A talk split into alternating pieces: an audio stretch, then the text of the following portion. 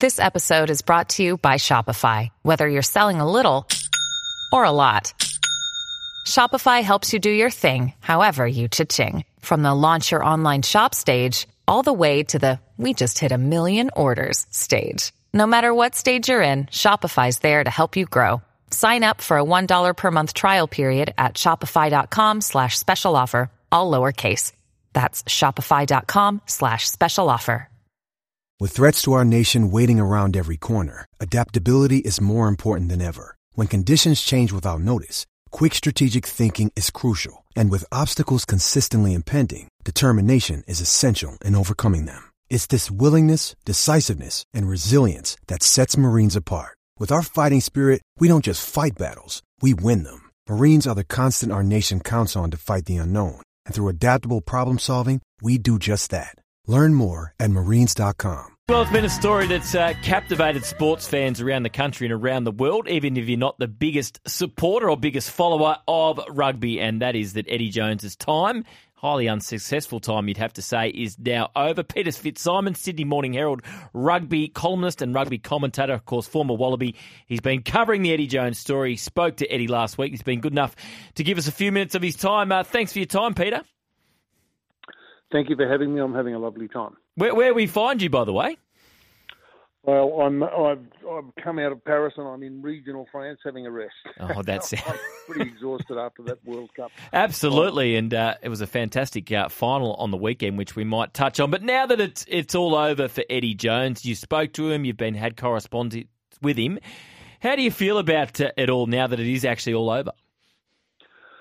Look, I'm sad, obviously, for you know the way it's worked out, but I'm mostly, I guess, befuddled. I just cannot figure how a man of his accomplishment, and I've, you know, I've been a fierce critic of Eddie during this World Cup, but I was not a fierce critic when he was put in this, put in the job. I mean, the background of Eddie, I played with and against Eddie in the 1980s, and I know him very well. This guy turned into the messiah of world rugby coaching.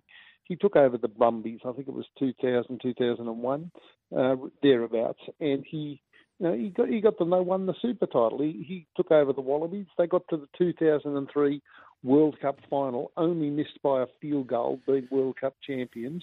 In 2007, he was assistant coach to the Springboks. They won. In 2015, he coached Japan to beat South Africa. I mean, the most unheard of thing anybody had ever heard of. So he then, in that year, he takes over the English side that didn't make the pool stage, and within four, then he he takes them over. They win the next 18 tests straight, and he coaches them to thump the All Blacks in the semi-finals in 2019. Gets to the final, you know, admittedly they didn't win the final. My point being, this bloke had a track record of accomplishment in coaching. I described him in the Herald as a cross between the messiah of world rugby coaching and a human cattle prod. It made sense to put him in charge of a Wallaby team that had talent but no huge performance. And what I cannot understand is how a man of that level of accomplishment coached the flaming clown car of a Wallabies team we saw in this World Cup. So, what was his biggest mistake? Was it, as some have said, basically trying to rebuild during a World Cup? Was that one of his big Well, mistakes? Before I before I answer, let me say that analysis of rugby has never been my strong point. When I was a player, I liked to pick up the ball and run into other blokes. I was less fussed on them running into me. But I'm not really a rugby analyst, and I'm not qualified at you know the way they play modern rugby. I've got no clue what they're talking about. They seem to me to talk gibberish. But but you know it's way beyond my my ken. But I say this: that when I went to the Wallaby training before the World Cup started, it was on the edge of Paris. It was my first Wallaby training in 20 years, and I am quite stunned to see out on the field 30 players with at least as many support staff. If you counted up physio people, baggage people, defence coach, attack coach, scrum coach, line-out coach, maul coach, God knows what coaches, you had one support person, one coach for every hmm. person on the field. There were two drones in the sky filming the training, two blokes with computers up one end of the field in a marquee, crunching numbers about God knows what. And so when you say what what what are them, what what I can say is this: even on my limited understanding, I don't understand how you have drones in the sky and that level of sophistication, and yet when the game time comes and you're up against Fiji, Fiji puts the ball up five minutes into the second half, and it lands among the Wallaby backs, and nobody called out mine. Now in rugby union, and I imagine I don't know if it's in I don't know if you do it in Aussie rules, but when you're in the under 12 A's or the under 12 B's, you, that's what you're taught. You know, the ball goes up, somebody's got to shout, yep. mine. Mm-hmm. Well, nobody nobody shouted mine. The ball bounced. The Fiji regathered. They scored the try. They won the game, and that was the end of it. And and well, before they won the game against Fiji, with seven minutes to go, with one minute to go, sorry, they were seven points behind. At that point, the Wallabies had one hope, just one hope, of getting a draw. They had to hold the ball, they had to charge towards the line, recycle it, keep going, nobody spill it, you'll score. They didn't. They kicked it. And I said to Tim Horan, who's you know one of the finest yep. rugby, well, probably the finest rugby brain in the the country. I said, you know, Tim, I never understood rugby, but I understand this. Somebody's got to shout out mine, and when you've got a minute to go and you're seven points behind, you don't kick it. Is, is that has it changed or is that still will go? And he said, "You're absolutely right. It was insane." And so, how did they play that badly? One answer is they wiped out huge levels of experience. So Michael Hooper played 118 tests. The long-time captain, no, can't come. You're, you're not. You're not coming. Quade Cooper and Bernard Foley probably have 118 tests between them, something like that. They've been around a long time, seriously experienced five eights. No, you're not coming. And they gave it to a young fellow, Carter Gordon, who, to be fair to him, shows huge amounts of talent, but you know had no experience. And so, how did? And I, I think he, I think you know Carter Gordon, to be fair, will be very good. But the answer is you had the youngest, most. Exp- I think there were 15, 15 players picked in that 30 who hadn't played as many as five tests. So in all the World Cup squads, in the whole World Cup, we were the youngest and the least experienced.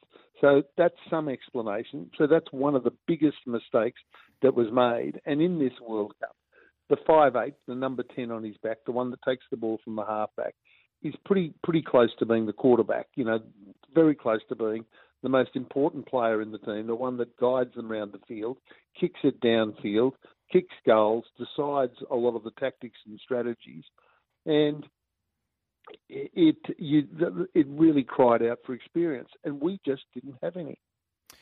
So, Peter, how does it play out from here? How should Australian rugby fans feel if Eddie goes and coaches Japan, and will there be potential repercussions for those at Rugby Australia that hired Eddie Jones?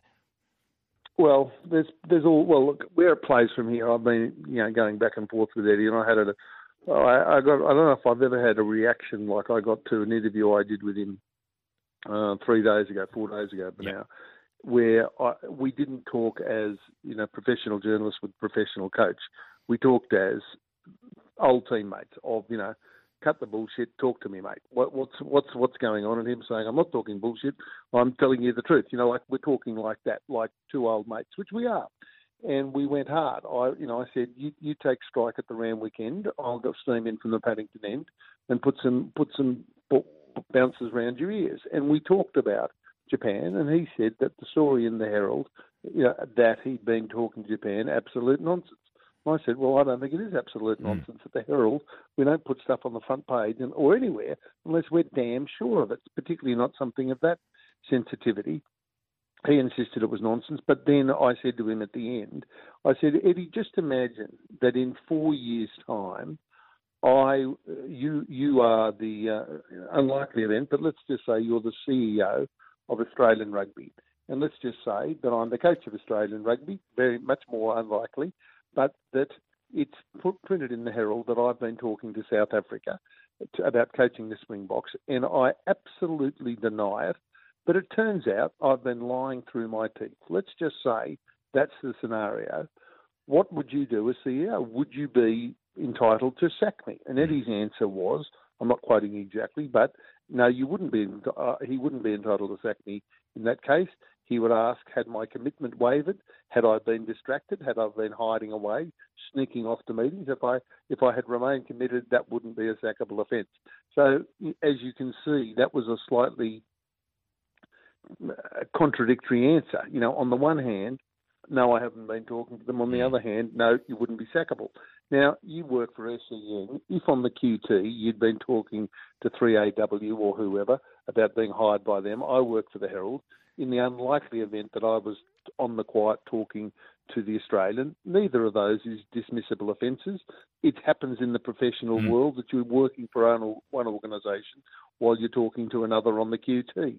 Um, in rugby, it's a bit different. I mean, in this situation, I don't think it's probably legally different, but uh, well, I'm sure it's not legally different. But in this situation, when you're you've been hired for five years to resuscitate Australian rugby, it's pretty grim if six months in you're talking to another organisation that you risk playing against in the quarterfinals about playing for them. And you know the whole thing was so problematic very distracting for the Wallabies.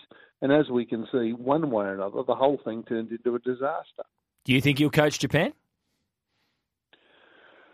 Look, Eddie, Eddie and I were furiously texting each other yesterday morning because I, he'd talked to me off the record, um, whatever it was, 24 hours ago, uh, you know, about what where the situation was up to.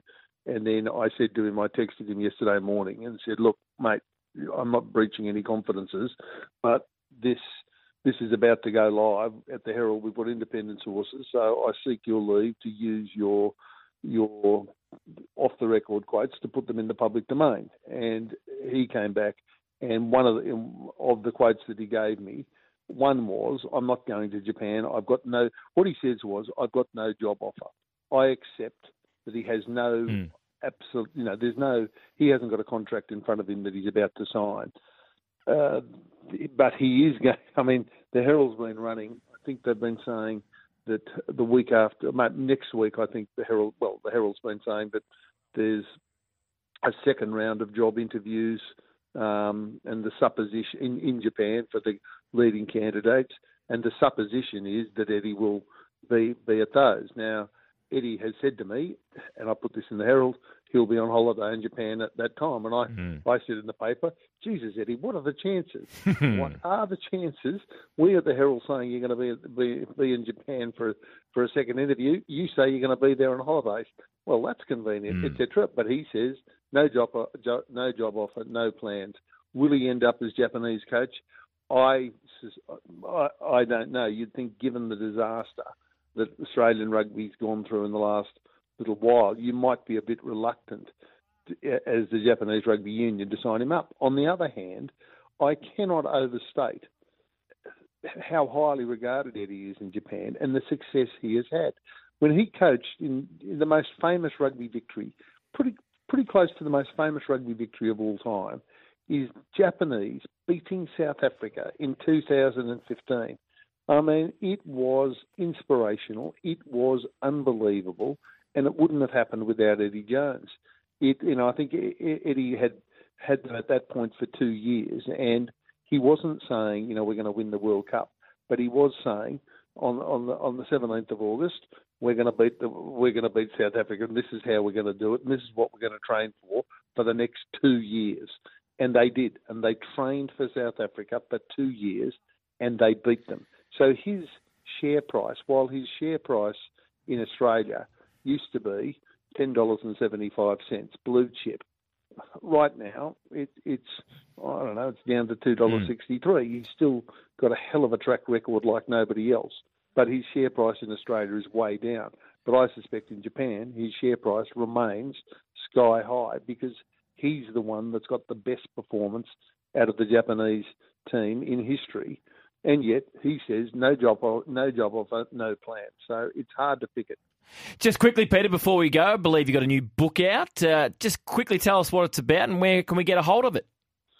Good on you. I want any bookstore near you, etc. It's the Australian Light Horse, and it focuses on it's it's the history of the Australian Light Horse in the First World War, and it focuses on the last charge at Beersheba, which is the it's known as the last charge. There were actually charges thereafter, but this was the phenomenal story of of 800 Australian horsemen of the Australian light horse, the sun's going down, and they charge hard straight at the Turkish guns. And and what happens? I, I'm, must say, of all the books I've done, well, that, well that, that's one of the ones I've enjoyed most. I found it absolutely extraordinary.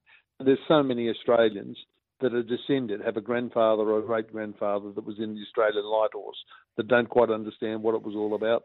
This book is what it's all about. Sounds like a great Christmas present to me. Peter, thank you so much for your time. Enjoy a nice little break in France. Thank you. Bye bye.